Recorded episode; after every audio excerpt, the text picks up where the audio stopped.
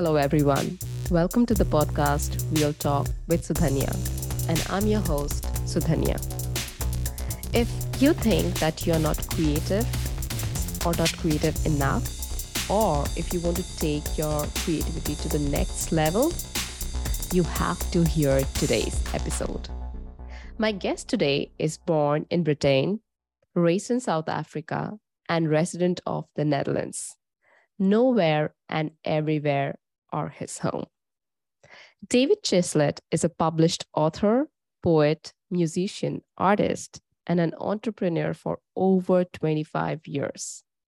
The link that joins everything in his life together is creativity. By sharing what he knows about this human capacity, he aims to improve the world, one presentation at a time. He has been on stage in one capacity or another since 1980. He brings experience, research, humor, and passionate energy to every presentation he does. When he writes a poem, he solves a problem. How to express a specific feeling in a way that will be recognized and empathized with. And every time he trains, speaks, or coaches, he aims to do the same thing solve or help solve the problem that lies in front of his client. He's forever curious, which leads him to always ask why and how. As a result, his career has enabled him to join dots across many worlds.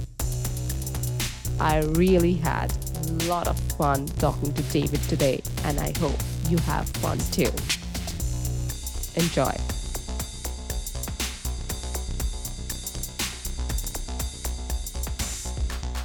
So you mentioned from wannabe a rock star to a suburban dad. Yeah. So before we get into the transition and transformation, I re- I'm really curious about your life as a musician. Yeah.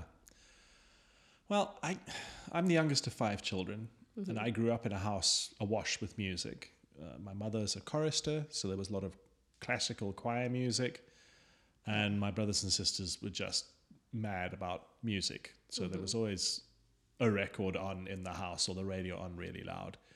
And I think somewhere quite early on in my life, I that just landed really well, really well. I don't know, really powerfully. Yeah. Um, and you know, from the age of ten, I started writing poetry.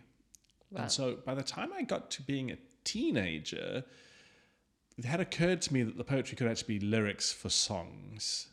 And in my last couple of years of high school, we moved from one city to another where I reconnected with an old friend from primary school who had also moved to that city. And he was a musician. He could play a whole bunch of instruments. And he had a guitar and he taught me how to hack around on a guitar and play bass. And we formed a band Wow. uh, and wrote several songs based on my poems. I mean, we never did anything with the band, but uh, that, that's where it all pretty much started.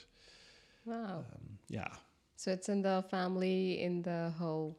Uh, you you even like since ten you were into poetry. How did that happen? Like what inspired you, and w- what was your topic then around? Well, it was it was kicked off by my my class teacher, um, who, in introducing poetry as a study at school to us, oh really? conducted an exercise of like, well, one of the many different hallmarks you can have for poetry is rhyme, and so she taught us about rhyme schemes and what that looked like, and and so she showed us, you know, A B A B or A A B B, and Right. what does a sonnet look like, and the whole idea of you know writing a word down with the first with the letter on each line, and then each line of your poem starts with the next letter in the word, and you know just a whole bunch of kind of poetic um, devices Right. as a way for us to then, in the future, have a frame of reference for analyzing or enjoying poetry.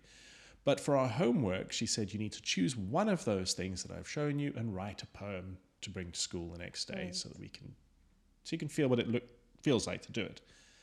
And I wrote my one, and I was like, well, that was fun. So I wrote another one, and I wrote another one, and I wrote another one, and uh, that was kind of it. I just didn't really stop. I think I took 10 poems back to school the next day, and pretty much from then onwards, I've had a book somewhere where I've been writing the poetry that I've written anywhere else into and, and kept it pretty much all.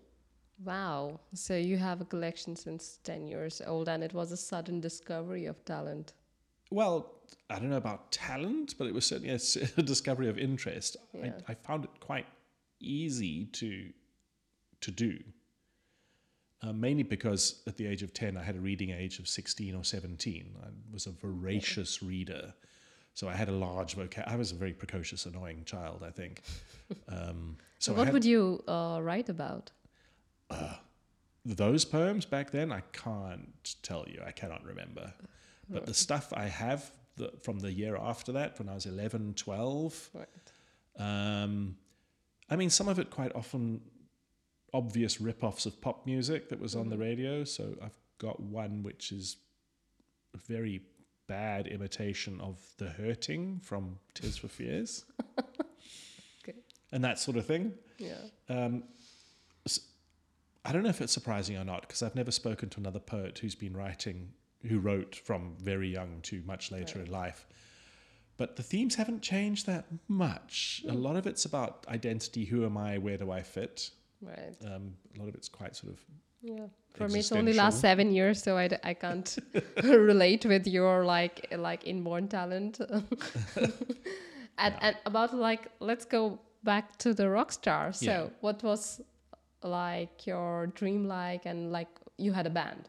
So Yeah, we had a band, and you know, when you're in a band, you're always hoping that you're gonna get a song on the radio, get a record deal, become famous, you know, be able to do ludicrous things and not have to work ever in your life. um, how did that go? badly. um, played a few gigs, didn't get a record deal, had a demo tape or two played on the radio, Yeah. but I, you know, my musical tastes were far from mainstream, so the bands I was playing in were even further from mainstream. Right. And and in retrospect, what I realized decades later was that I don't know, I can't honestly speak for the rest of the people involved, but I was not putting anywhere near the required effort into the mechanics of being a musician uh, to, to stand any chance of sticking my head above water, you know, above all the other hundreds of millions of teenagers around the world who also want to be rock stars Oh, okay. um, I, I was a big believer in the fundamental myths of rock and roll that it could happen to anybody and it's got nothing to do with talent and it's just you know you got to look cool and be cool and it'll happen So, if you had to give a suggestion to your younger self who was wanting to be rock star, what would you like your top three suggestions now? Well i like actually practice every day Yeah. even if it's just 30 minutes but have your Yeah. hands on that guitar every single day i learned to play guitar in 1987 Right. if I had done just that, I would be a really good guitarist by now. Just technically, forget the creativity, like whether I could mm-hmm. be in a, the Rolling Stones or whatever you. But just from a technical perspective, I would have a superb command So of that instrument. discipline. Yeah, and I don't. You know, I'm a, I'm a hacker. I play badly. I have no grasp of music theory, and I cannot play by ear. Uh, well, you are a musician and uh, you have recorded numbers, so I don't know. Maybe I, I need to hear. Like, I think you're being very modest. Maybe. No, I'm not. Uh, that's the thing. That's the mistake everyone makes because that's how really good musicians also speak. They say, "I can't do this, I can't do that, I can't do that," Yeah. but they can really play. I can't. you know, anything I have done has taken a huge amount of effort, and because that effort was not sustained over longer periods of Mm-hmm. time, in between the blocks of effort, the skills have fallen away because that's what happens. You know, Mm-hmm. Right. it's the same with language. Right. Learn a language, don't use it, Mm. you lose it, and it's the same with music. So That's what's happening with my Dutch. Right. and that's what happened to, you know, there were periods in my life where I was prepared to say, yeah, I'm a bass player because I was playing almost every day and I was gigging and I was doing stuff. I don't say that anymore because I don't do that. Right. I can't actually even. The last time I played my guitar was a month ago. And before that was probably two and a half years. So you do jamming still, or No. like you totally left? Uh, Well, you like, can't jam, right? Because jamming is spontaneous improvisation Yeah. with another, Yeah. which means you've got to be able to feel or know where this is going. Yeah. I can't do that. No, you need to be prepared. Yeah. Okay. Hmm. Yeah. So you moved on to another venture after music. Well, no, I stayed within music, but I Yeah. stopped pretending to be a rock star and decided to be a rock star on the sidelines and became a music journalist and a band manager. Oh wow. Uh, what what does that mean? Which one? The band manager? Yeah. Well, typically, a manager of a, of a band is the person who takes care of business. Yeah. So anything that has to do with the income that an artist earns is organized by somebody else. So you book gigs, you take care of publicity, and you take care of business, Right. record deals, distribution, you know, or making sure that the rights are protected and that you have a publisher to look after the earnings and, and all of those kinds Oh, of wow. things. Uh, Yeah. Did you have fun in that? I did, po- possibly too much fun. what Um, does that mean? I'm not going to disclose that right now. Um, but I also, again, five or 10 years after I'd stopped managing bands, realized that on a certain level, I wasn't really a band manager. I was more of like a road manager. I was the guy, organized the gigs, went on the road, made sure everything actually happened. Right. When it came to the management and the monetization of the intellectual property of the artists, right. I didn't know enough and I didn't really know what to do and I didn't do it. No. And what I now understand about the music business is, is that is it. Hmm. Your artist needs to be writing songs like people eat breakfast, and they need to be registered and dealt with by a publisher, and they need to be leveraged. Um, it's it's great being a good live act and touring and and and, and getting the Odori groupies and and all that kind of fame and adulation stuff. But if you want to stay in the music business, your music has to earn money. And there are very specific ways that the intellectual property that music represents is able to earn money. And that needs to be taken care of and taken care of with great care and looked after. Oh wow. And that I just never really got into until I wasn't actually managing bands anymore. Okay. Yeah. Okay. So like how how long that how long did you work as a manager or band manager for I worked in sort of two significant bursts as, as a manager. The first was from approximately 1996 until about 2001, and then again from about 2010 to 2013. right. Um, and And this is all in South Africa. all in South Africa, yeah. Okay. Yeah. And again, you know, because of my own proclivities, I, I'm typically choosing to manage bands that probably aren't going to become commercial successes. Interesting. Why do you think so? You did that.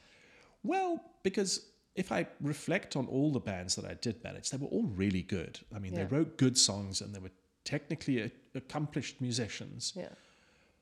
but they were underdogs. You know, they weren't mm-hmm. part of the established wave of what was popular and and I always thought, well, this makes this is more interesting. Yeah. Because for me, it wasn't just about the money, it was about the music and about everything that went with it. And so I was also managing with my heart and not with my head. Mm-hmm. So I was choosing to get involved with, with musical units that, statistically speaking, were unlikely to become mainstream successes. And when you're a manager and your money comes from a percentage of what the artist earns, if you want to earn a living, they've got to be actually pretty damn successful. And popular in the sense in the mainstream because Right. the artists you worked with, they were We didn't get Good. daytime radio play. Let's put it that way. okay. Okay. So, uh, you know, as a popular artist, you make huge chunks of change from airplay, from the Right. royalties that accrue from broadcast. And then after that, you stand a chance of making money from physical sales right. uh, or from streaming or what have you. Um, whereas our income was traditionally only derived from sh- playing shows. Right. So there's an hour's manpower limit. Yeah, like this is an industry which I have no, no, no idea about. So, like, maybe this is a dumb question. Um, now, like, the current scene with music is maybe totally different from like in early uh, 2000 or late 90s Yes. because right now there is no one single rock, rock celebrity. There are so many celebrities. Uh, you have uh, social media, you have your own independent Spotify uh, Yeah. albums. Do you think like life is easier now or life is tougher now for It's harder. musicians? It's way harder, yeah, um, but for different reasons for why it was hard in the past. Yeah, So in the past, it was hard because there were gatekeepers, yeah, and they would make decisions that had very little to do with you or your music, uh, very much to, based on trend and money and, and, and their ideas about what was good and bad. right. Now you don't need any of those people. You can go into a studio, or hell, you can just do it in your in your bedroom, record an album, put it out on Spotify and what have you. Yeah. and it's out and it's being played around Right. the world. But because there are no gatekeepers, there are also no tastemakers, which means how am I going to find your music when I live halfway around the world from you and I've never heard from you? Mm-hmm. You know, so how do you cut through the clutter? Right. I mean, up even eight or nine years ago, there were up to 10 million tracks on iTunes that no one's ever played, not once. Wow. Like interesting. Uh, like because I have no idea about it, but like I'm going off track. Back to mm-hmm. you, David. So you were a band manager, like after being a musician, and then what brought you to being a suburban dad? What brought you to Netherlands? Well, after I kind of jumped ship out of the music industry, I focused very much on getting my own writing out into the world. I focused on myself as an artist. Okay. And I published a book of short stories, I published a book of poetry, I published a business advice book for musicians, trying to like, okay, this is all I learned. Whoop, Consulting, consulting yeah, musicians. and I did workshops very and all wise. of that kind of stuff. Yeah. And then um, I just, everything I was busy with kind of came to a natural end. And I had some ideas, but I knew it would take a long time to float. I was pretty broken, I was tired and just quite disillusioned and possibly actually burnt out. And I was like, you know what? I need a break. I'm going to take a break. So, you know, as one does, I sold everything I owned and bought a one way ticket to London and took off Wow. very bold step. with, with no real plan whatsoever. Yeah. A friend of mine, an old high school friend of mine, organized me a job in a pub in the Yeah. middle of nowhere in, in, uh, in England. And I worked there for three or four months and then I went traveling the world. Wow. And I didn't get very far before I ended up in Amsterdam, where I met the woman who's now the wife and the mother of my two children. And that was the end of that. um, so that's, you know, in very broad strokes, how I ended up here. Right. And do you like it here in Netherlands? I do. Yeah. You know, I was born in, in the UK, in England, um, in, in the harbour town of Portsmouth. We left the UK in 1974, which, if you know your economic history, is a pretty bleak time in the UK. It's mm-hmm. one of the reasons why there are so many British expats in Australia, New Zealand, Canada, and South Africa of my generation Right. because the UK was defaulting on its World Bank loans. Economically, it was screwed. The coal miners' strikes, everything that led to Thatcher getting into power was unrolling Right. right then. And then we in, went back to South Africa because my mother had actually grown up there, even though she's also a very British stock. And that was just seen as a kind of safer option for the family than staying in the UK, which, considering we moved to South Africa just before the 1976 uprisings and uh, you know into the apartheid state and everything that came with that. Um, yeah, that's that's. So I'm a classic third generation kid. Right. I was born into one culture but grew up into an, an, uh, in another, and as a result, I don't feel like I belong to either. Still? Still, because now I live in a third culture. Wow. Like did that so let's get into even a bit more real talks. Um what does that mean for you now? Like you mentioned that you belong to like nowhere and also everywhere. Yeah. I, I read that statement in your introduction. Like how does that feel? Is it a good feeling or is it a chaotic feeling? no, it's- it's far from chaotic feeling because it's not dependent on anyone or anything else. Yeah. You know, so, um, and that has both its ups and downs. So what I realized is that my happiness is not dependent on where I live, all the way through to what culture surrounds me. In that sense, I am quite a sort of self-propelled unit. Um, having grown up divorced from the culture that I was born in, into a culture that didn't and still does not accept me, um, I sought fulfillment in ways that I could exercise some kind of control over and, and sought to actively identify with things instead of having those natural identifiers. Not Yeah. a natural belonging, but No. like created your own belonging. Right. Okay. Right. Yeah. So I now know exactly how to do that. So you can dump me anywhere in the world, and within three months, I'll have found a way to be in that place. I mean adaptability. Yeah. But like, okay. And do you feel also belonged here, like in the Netherlands, or like it's also in your own way? Well, you know, South Africa was way, way, way long time back, you know, a Dutch trading property slash colony. Yeah. And even though the Dutch descendants who still live there uh, don't identify themselves as Dutch at all and haven't for mm-hmm. probably a couple of hundreds of years, there's a lot of things, Calvinistic, religious kind of things, which are mm-hmm. carried over, which I see here and I kind of go, oh, yeah, that's known to me. That's mm. known to me. And of course, Afrikaans is a Dutch Dutch. yeah, Yeah. yeah, it's on the same language tree. It's just been heavily operated on. Um, so there's a familiarity, Right. but at the same time, you know, I've been here now for nearly nine years, and there's, n- I'm not in any danger of being mistaken for Dutch or mistaking myself for being Dutch, and I don't think I'll ever feel that way, No. and I'm okay with that. I don't, I don't lie awake thinking, oh my god, what a. So Doesn't you still me. intend to continue to live in the Netherlands Yeah, and still not feeling like, yeah, I'm Dutch. Yeah, Yeah. because I've lived in other countries hmm. quite happily without ever feeling like I was a, Needed a to native. belong, right? Yeah. I also feel like actually right, right that like that about Netherlands. I am also here for eight years. I don't know the language that well yet. I don't know why.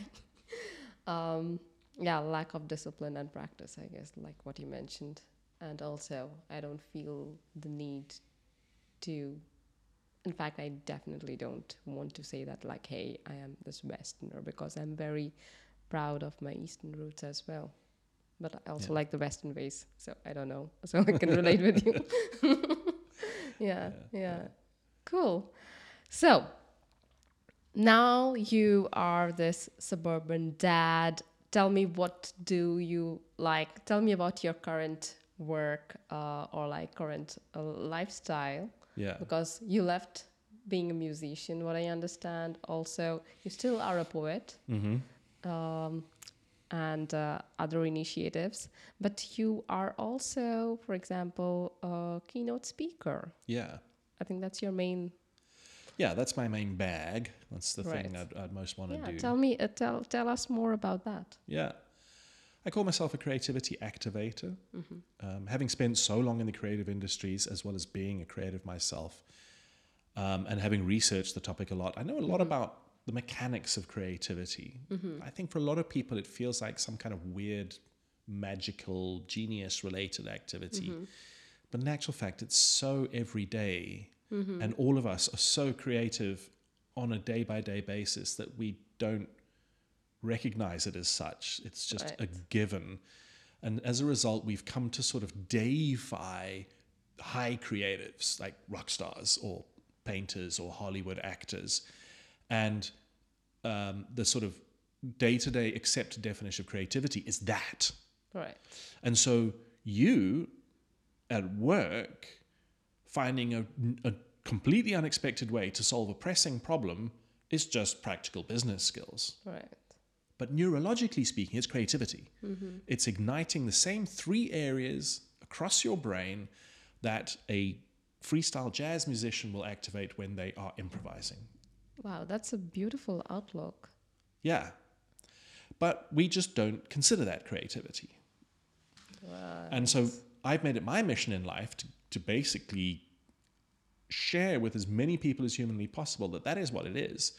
Hmm. And if you can do that, you can apply that capacity to anything, Right. which means that you can change the way you think, the way you behave, the way you react, because you have this ability to synthesize things, to make new from existing dots, or to go somewhere else with the dots, rearrange the order they're in so that something appears new or is experienced as new.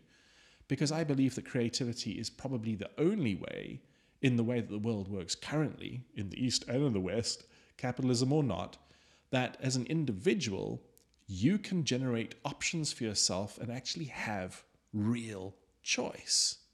Right. Self generated. Yeah, because when someone says to you, you can have A or B, that's not a choice. No.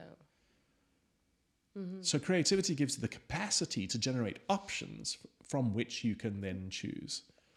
it, it's sinking in.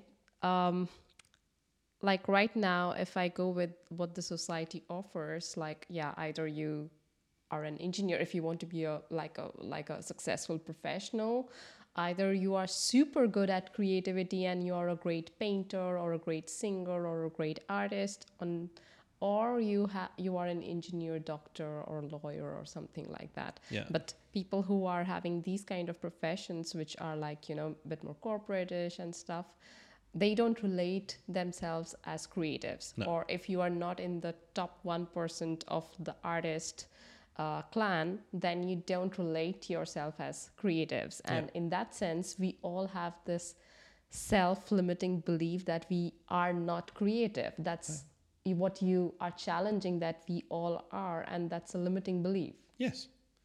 Oh, that's very interesting. So, how do you do that? Like, you work with companies and, like, I think leaderships. Yeah. And yeah, and just individuals, anybody. Um, yeah. Because literally, it's about acknowledging that you are. And that's very easily proved. Mm-hmm. You know, it's when last did you have a route plan to go to work and then, I don't know, you missed the train or you're in Amsterdam and the bridge was up or there were roadworks. Right. in that moment, what do you do? You go, mm, okay, mm, you assess your options, you look at what you do, what you don't know, and you go, right, I've got a new answer. That's creative. Yeah. It's boring, everyday, humdrum joining of the dots creative, Right. rationally based, but it's still creative. Right. Um, In essence, that is exactly what Pablo Picasso did when he came up with the whole idea of cubism. He just said, wow, look at that. There are three dimensions. And if I stand here, the woman looks like this. If I stand here, she looks like this. And if I stand here, I'm going to represent all three of those views on a flat plane for the first time ever. Right. Yeah. And everyone's like, wow, look at that. Up until that point, everybody was very concerned with using perspective and illusion to make a 2D representation look exactly like a 3D. And Picasso just went, nah, I'll just stick them next to each other. Yeah. Right. Wow. That's all he did. Right. Like Any it's fool could think of that, right? Um. But he did it. Yeah. And he owned it and he went through with it and he nuanced it and he mastered it. Like then, like my next question would be like, yes, you're challenging us and telling us that we all are creatives.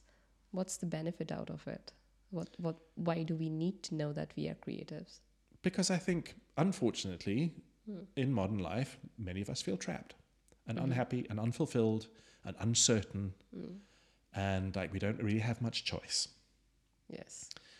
And I've come to believe that that's because most of us don't believe we're creative. We don't believe we have the capacity to change anything. Right. And- like we have to have this job and forever do it even Yeah. if I don't like it. and I'm it. not a genius, so I can't do that. right. Yeah. Look, I mean, high creatives don't help by talking about what they do in mystical, mythical terms. Mm-hmm. When, in act, if they were brutally honest, they would just say, "Look, you know, I get up at five o'clock every morning and I do this for three hours every day, and Mm. I've actually just become so good at this I don't have to think about it. So while I'm physically doing it, my brain's somewhere else making free associations, and this stuff happens. That's what happens. Right. Not, well, you know, I had a dream, and ah.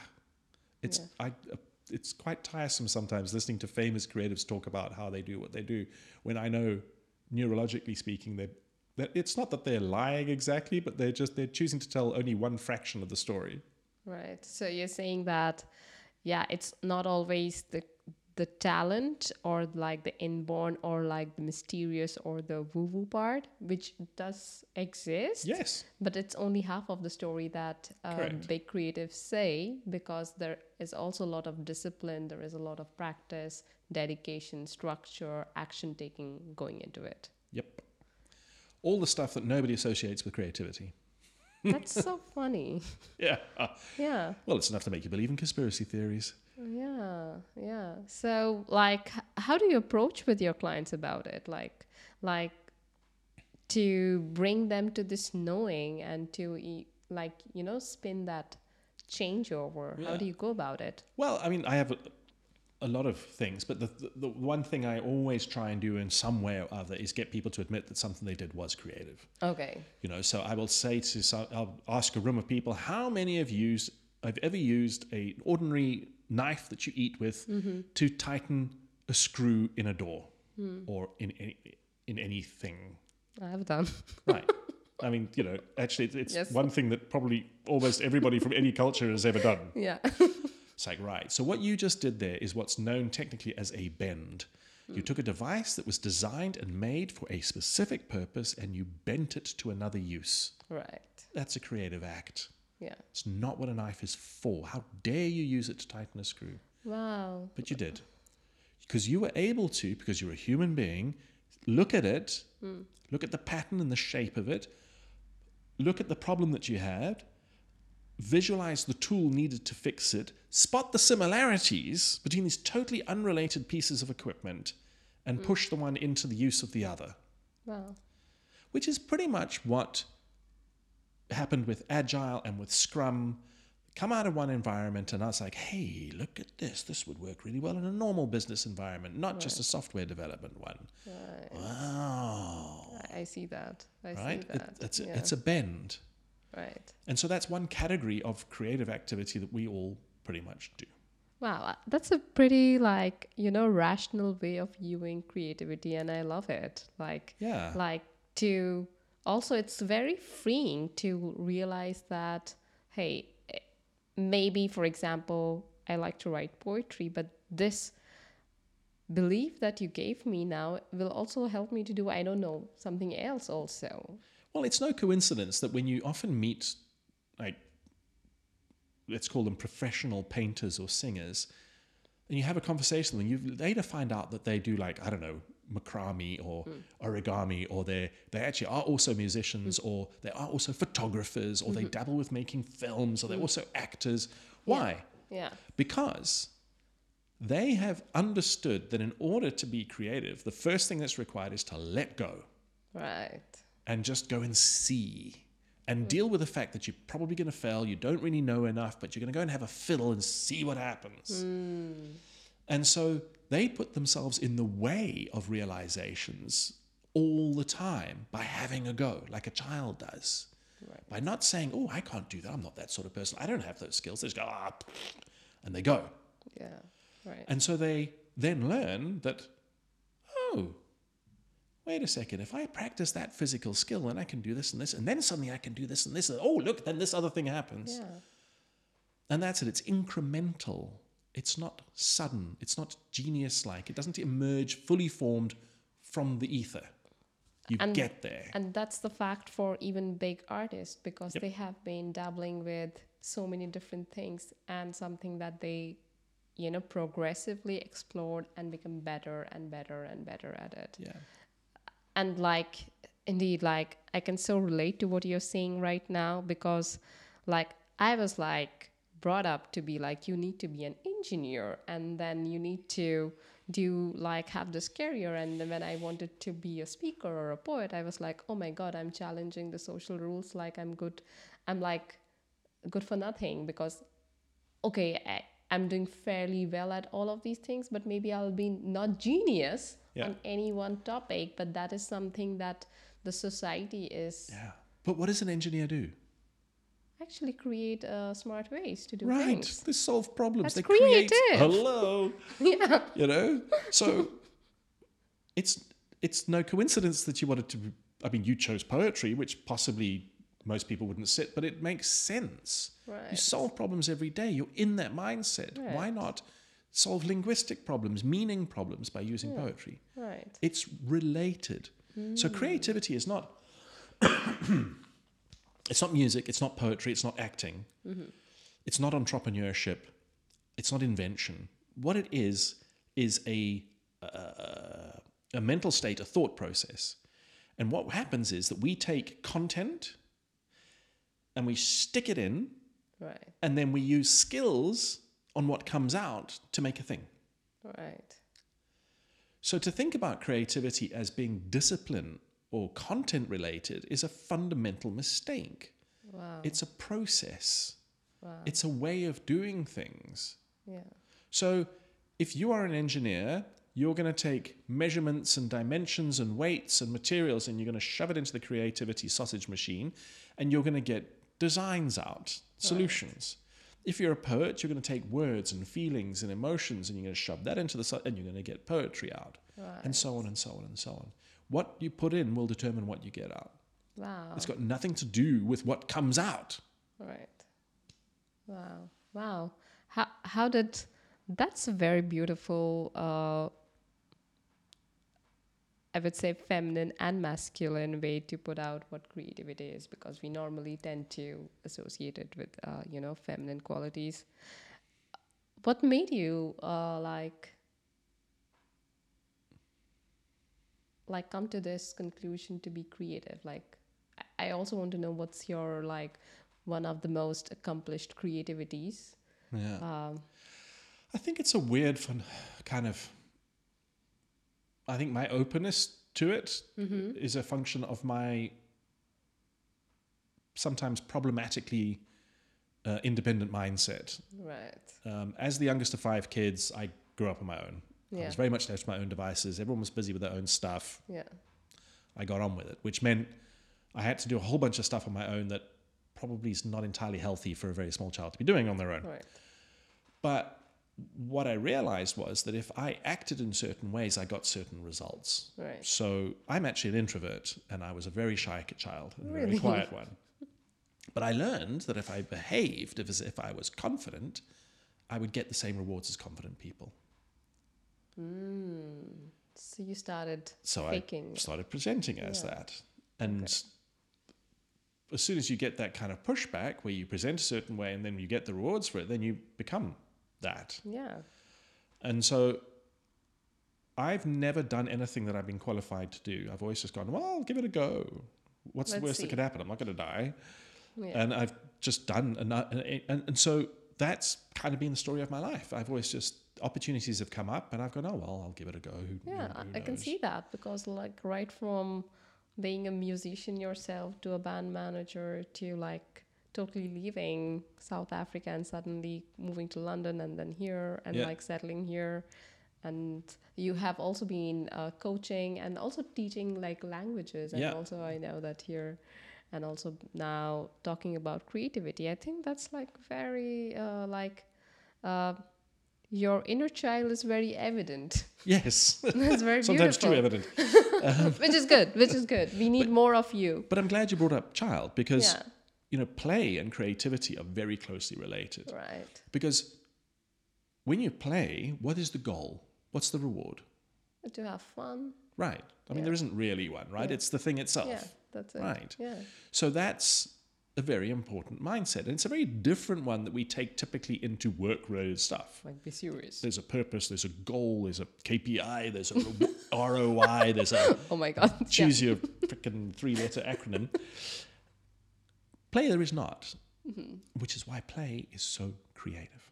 right Because with no prejudgment, you step into the space and you see what emerges, and then you react on that and you run with it. But not so strongly that you say it has to go here now. You run with it until something else emerges, and then you change, and then you go, and then you go, and that's fun. Right. That's when you start to hit what uh, Mihaly Csikszentmihalyi calls flow, optimal experience otherwise known as happiness loosely, when you're operating just beyond the limits of what you think your capacity is and pretty much succeeding, you lose track of time and amazing stuff happens. wow When you follow the rules, when you stick within what you know, when you are play it safe and you go from black to white, from one to two, from A to B, you never enter that state of mind. And of course, you're not creative. Wow, I just love that. And suddenly I'm getting even goosebumps listening to that because that's so liberating to hear from an expert and like who has like proven it again and again. Well, I mean, I'm quoting other people's research here, but I mean, if you want to dive into this stuff, books by people like David Eagleman, the, the mm. neuroscientist, um, you know, Carol Dweck's book mm. Mindset mm. is, from a creativity perspective, is a a mind bomb of of of, of mm. note. Um, and even Seth Godin's got a brilliant uh, book about creativity. I mean, there has actually a huge amount of research has been done into what creativity is and how it functions. But most right. of us just don't even know that because no, no, creativity is for those genius weirdos over there, not for me. Right. So, can you always be in a flow state? Are you always in a flow state? David? No? I don't think you can always be. No. Um, I don't think you want to always be. No. Um, but it sounds like I always want to be like in yeah, it. I think what's what is important though is that if when you hone your skills to the extent that you can step beyond your limits at will, it also means you can enter flow at will, yeah. which means you can control your own happiness. Right. And I think that's a really important thing. I mean, I'm a very rebellious person, I always mm. have been. Mm. And the whole idea of discipline and structure and routine, I have always fought against. Mm-hmm because I never understood until fairly recently what structure and discipline and routine give you when you've gone through it. Mm-hmm. It sets you free. You know, when Ronaldo runs onto the football pitch and does these incredible moves, he's not thinking.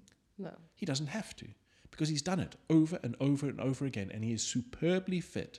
Right. So that in the moment, all he's thinking is, I want to do that. Right. And his body knows how to do that. And that is his flow state. And that is his flow state. He's just going for the solution. He's not thinking of the process.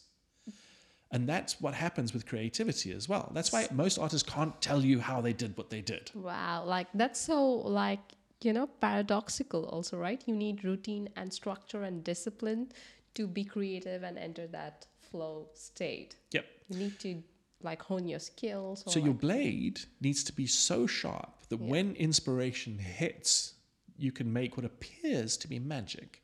right. I may get the same inspiration as Picasso, but because I'm not a painting master, technically speaking, what I paint looks like a third grade kiddie's dabble, Mm-hmm. and he makes cubism. Right. That's the difference. Not the idea, Mm. not the inspiration, Mm-hmm. the execution. Right. Because everybody has ideas. They're, they're overrated as a currency. Right. What is underrated is the ability to act on those ideas to actually do stuff. Right. Wow. So, what's your idea and uh, what's that skill or that creative area that you're honing to, but so that when inspiration hits you or whenever you enter in flow state, you want to act on it? Well, I mean, that's one of the reasons I went back to poetry after after many years of not really writing on a regular basis. Um, you know, I'm I'm 51. I'll be 52 this year, and You don't look like. no, you're very kind. But logically speaking, I've got less years ahead of me than I have behind me. Mm-hmm. So if I want to go anywhere with anything, Mm-hmm. it doesn't make sense to start anything new. Right. It makes a lot more sense to take whatever foundations I have in the way of skills and aptitudes and to fine tune those. Mm-hmm. And if I look at my life, the things I have done the most are write and speak and be on stage in some capacity or other. Right. So it made absolute sense for me to distill that down into, well, creativity, speaking, Yeah. but continuing to be creative. And what have I done way more than play guitar badly? Written poetry badly. So it's poetry. Right. Um, and that so that's kind of been my strategy after kind of really figuring out a little bit too late that I I had bought into all of these myths I was pointing to, like bought into them to a self-limiting degree. Right. Now I'm kind of going, okay, what have I got? What's on the table? Right. What am I doubling down on now? Because Right. there isn't, I don't have the luxury of another 10,000 hours. Mm-hmm. Um, we can debate the merits of that another day. Um, Yes, I wanted to, to, but like, yeah. you know, to get to, to get to a point where I appear to be that much better than everyone around me. Right. So now, course, you're dabbling with many things, but like now, what you want to like keep on practicing as a skill is your Speaking. speaking. Yeah. The ability to, through time on stage, have a meaningful impact on the lives of an Right. audience. Yeah. Yeah. That's like that's beautiful, and uh, also like I think what you're doing through the creativity, um, like expertise, that's like that's mind blowing for I think a lot of even nerds because they would say like, oh, like I'm not cool because like no, but think about this. So this is hilarious. If picture in your mind your average IT geek guy, the guy Yeah. kind of a bit of a programmer, a bit of a high, uh, uh, hardware guy. What does he look like? It's because it's mainly a he, unfortunately, still to this day. yeah, yeah, He's true. probably got long hair. Yeah, Probably wears black t-shirts a lot. yeah, Quite likely, actually, even has black, you know, nail polish on. so he's probably some shade of a heavy metal fan, and almost certainly plays bass guitar or electric guitar to some technical extreme. that's uncannily true. Right. Why? Right. Because programming and solving problems every day in IT is hugely creative. Right. Yeah. And so that means they're also capable of doing the math Right. of technical metal music. Right. And they're also isolated, so they emotionally relate to metal and and and and and. Wow. It's it's logic. There's nothing romantic or crazy or weird about it at all. wow. Wow. Yeah. I'm And that sorry, all computer programming nerds who happen to be watching this. That's broadly stereotypical and uh, ableist or whatever. No. I, I, like we get the thing that it's like um, more on what's like trending in the mar- market, right? Like the at least I'm in the tech uh, industry, and what you said does relate to me. Although I'm not, I don't wear black nail polish. By the way, I'm wearing orange. So Very nationalistic of you. yeah, I realized that it was unknowingly creative. Okay, so um, that's beautiful. And you also mentioned, like, I think uh, one of the other topics that you also wanted to talk about is like daily habits. But like you already Mm. Yeah, kind see of it- you can see why, uh, yeah, The it, it's all related. Uh, like Yeah. because you mentioned that uh, basically our habits define us to others and not what we really think about us. Yeah. I mean, that's a scary thought, right? Yeah. So, what I mean by that is, is that say that you are a vegetarian, Yeah. and then that next week you stop being a vegetarian. Yeah. How will your friends react to that? They'll have an opinion. Yeah. They'll say, That's not like you. That's not you. What are you doing? What's going on here? Yeah. Because their notion of who you are includes your dietary habits. Mm. It also includes your vocabulary habits, your way of your habitual way of expressing yourself, the habits you have when you walk, what you do with your hands. All of this for them defines who you are. Because they do not hmm. have access to what's actually going on inside your head, because we don't have that capacity as human beings. Mm-hmm. In other words, if you change any of those external facing or presenting routine activities, otherwise known as habits, to all intents and purposes, for the rest of the world, you have changed. Wow. like that's a mind blowing way to think of it also as like so what do you mean is that what I actually do as an action on day to day is more important than what I am actually thinking about. In terms of, the, of what happens outside there in the world, yes. Yeah. Yeah. I mean, which is not to say that I discount the power of thought. I do not. But if that power of thought does not end up in action, Yeah. to all intents and purposes, it has no impact. And no like value or representation of you in your personality even. Right. So you tend to then be taken at the value of what you do present out in the world to other people, not on what is going on inside. Yeah. And uh, for example, in that matter, if I say that I'm a vegetarian and I end up going with friends and always eating chicken or fish or all these things, that would also create an inconsistent personality of mine because my friends would think that, oh, she claims to be vegetarian, but she's not, Right. which is also like representative of like, like these are like very small things, uh, but like in bigger terms, like that, hey, I am um, I uh, am like I have integrity or like one of my values is honesty, Yeah. and then in front of you, you know, Exactly. Lie. You say you do this, but then you do that. It's like, hmm, that's not very yeah, integrous yeah, or honest, even. Yeah. yeah, yeah, But it's also hugely liberata- liberating because what it means is that if you can acquire a new habit, you can, to a certain degree, change who you are, or ex- at least who you are perceived to be. right. So, what's that one habit that you changed? Like, what's what's your top, uh, like habit that at least I can see? Well, I, I,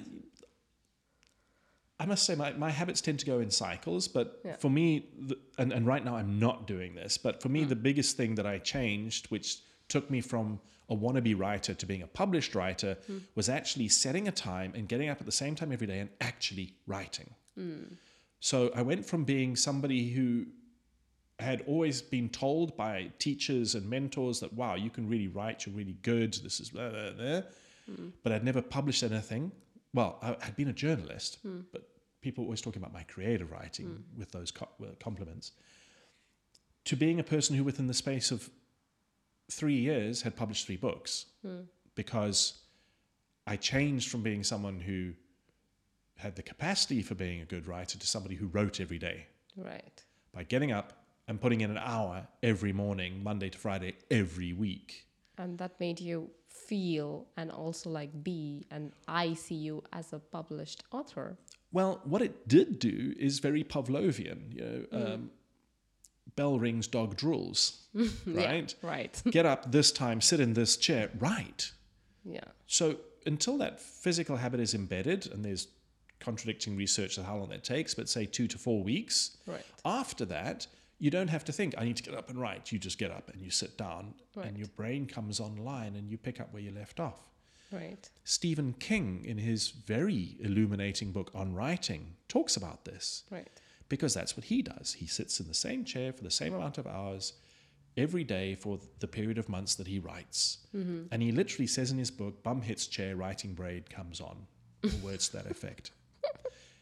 Um, beautiful and that's what I changed. So I wrote a poem a day for 18 months, which turned into my first poetry book. Wow. I then published a collection of short stories, and then I published my 1212, The Guide to the South African Music Industry. And while I was doing that, I also wrote a 250,000 word novel, which no one will ever publish. Um, but I did it.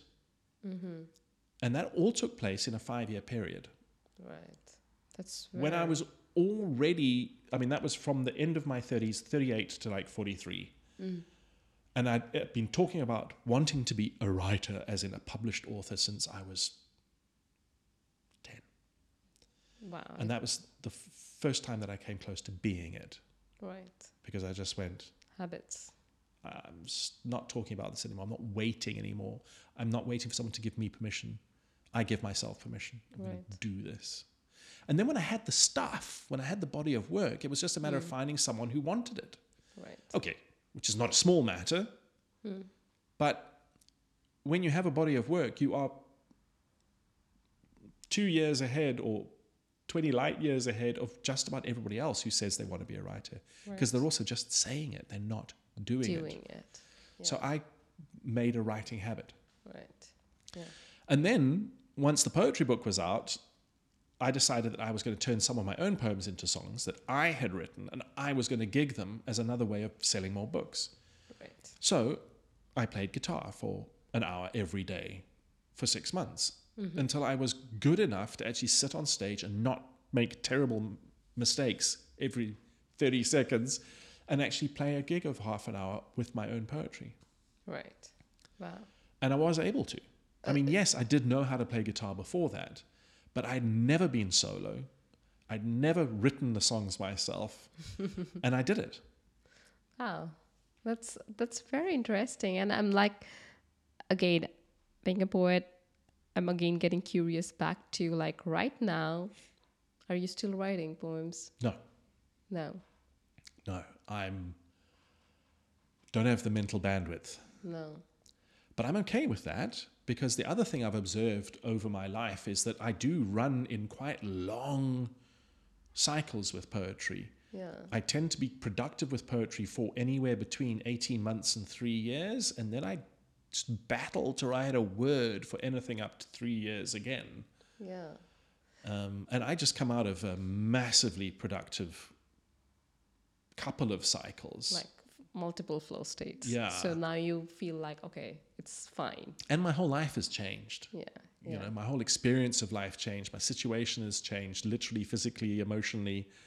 Um, and I, I feel like I'm very much in the absorption phase, and I haven't Right. got to the point of where I can now start to Yeah. synthesize and produce. Yeah, because I was curious to know that if, like, I asked you because I was curious to know that if you were writing now, what were you writing about? Yeah. Because that's like a totally different phase altogether, right? Yeah.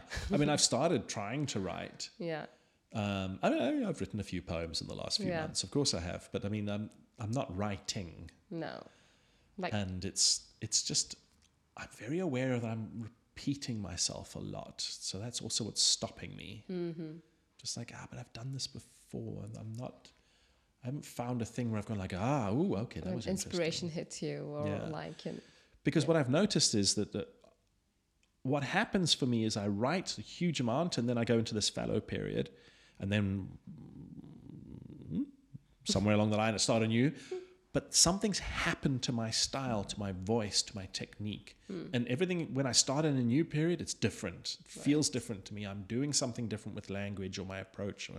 I, I that that's i think that's the experience with every creative output that you have you become a little bit more polished in well, your hopefully next that's what's going on. yeah yeah yeah I, I do feel so as well like every time i uh, write something i feel like i'm getting better about it because like you know you know yourself a little bit more. And then you also are okay to not do it for a while so Yeah. that the inspiration hits you. That was very beautiful. Uh, and i think like um, like i'm very much inspired by all your uh, like uh, you know very useful suggestions. And i think inspiration did hit me today. Good. and um, i wanted to close with something else which is totally different fun like Hmm. apart from like poetry and creativity but ma- i think a lot creative as well uh, i always like end my podcast with a round of uh, real questions Yes. so this will be some around 10 questions that i'm going to randomly ask and these are same set of questions that i asked to all my podcast guests just to see like you know the various you know diversity uh, and celebrate it as well Yeah. so nothing is to be like you know uh, f- get fixated upon Yes. so i just wanted to like know your opinion on certain topics and it's these are many times actually one liners Cool. Hit me. and yeah i am not going to like give uh i would say other um like answer you back or like give uh, my counter response to it so so feel free with whatever you feel like right. and uh, yeah let's do that Cool. Mm. So here's my first question White men rule. White men rule. I put that in the past tense. White men ruled. Hmm. Not anymore. Sorry. um, the future is cryptocurrency. The future is cryptocurrency. Jeez. Floated a fair amount of money into that idea after the entire meltdown that's just happened and the fact that it's still rolling on and that actually some of the platforms are just ceasing to exist. I'm doubtful. However, my mantra is that once a new piece of technology enters a marketplace, the old business model gets destroyed. I don't think there's any putting of the genie back into the bottle. So, yes, the future is cryptocurrency. Mm-hmm. Porn is healthy. Say again. Porn is healthy. Healthy. Woo! Consensual porn is healthy. I think the porn industry is predicated on a large amount of exploitation of extremely vulnerable people, which is problematic. Hmm. The question is who is porn being made for and why and by who? Hmm. So I don't have a problem with porn per se. I have a problem with some of how the porn industry is run. Mm-hmm. Mm. Emotions are weakness. No, bollocks. Uh, parents fuck up their kids no matter what. We're only human, and I'm, God, I oh, don't even want to know what my kids are going to grow up with in regards to hang-ups and whatever because of how I am who I am. They don't come with a manual, so Black Lives Matters movement made me more aware of reality. Definitely. I mean, I, you know, I grew up in apartheid South Africa. I'm a white middle-class, middle-aged male. I'm the definition of white privilege. um, as politically as aware as I liked to think of myself, the discourse that's come out of Black Lives Matter and the granular detail about the black lived experience versus what mine is has shifted my perspective quite radically. I'm quite a lot more aggressively aware of the issues and a lot less tolerant of my own kind's blindness in that regard. It's definitely shifted my perspective.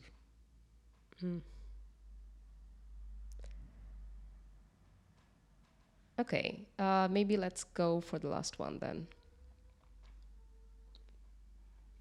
Like, it's a hard one to choose which one to go for. Um, let's go for this. Uh, caregiving is an underpaid industry. Caregiving. Whew. I want to ask a clarifying question. Hmm. What do you include under caregiving? Education? Yeah, Right. Yes. teachers, nurses. Yeah. We value all the wrong things in this world. I mean, if the if the pandemic taught us that, anything, it's that. I hmm. mean, you without delivery guys, hmm. you know, Western civilization as we know it would have crumbled. Uh, and how much do those poor suckers get paid?